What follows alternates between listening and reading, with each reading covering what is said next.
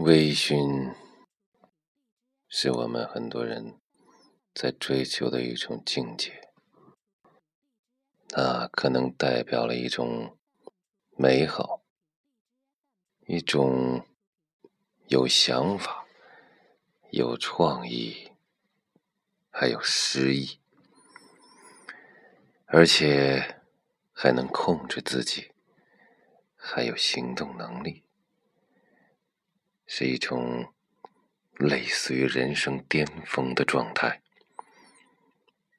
但是在实际操作中，我发现微醺这个状态啊是很难把控的，不容易找到。比如说呢，比如说昨天晚上跟出差。以后跟不是那么熟悉的人喝酒，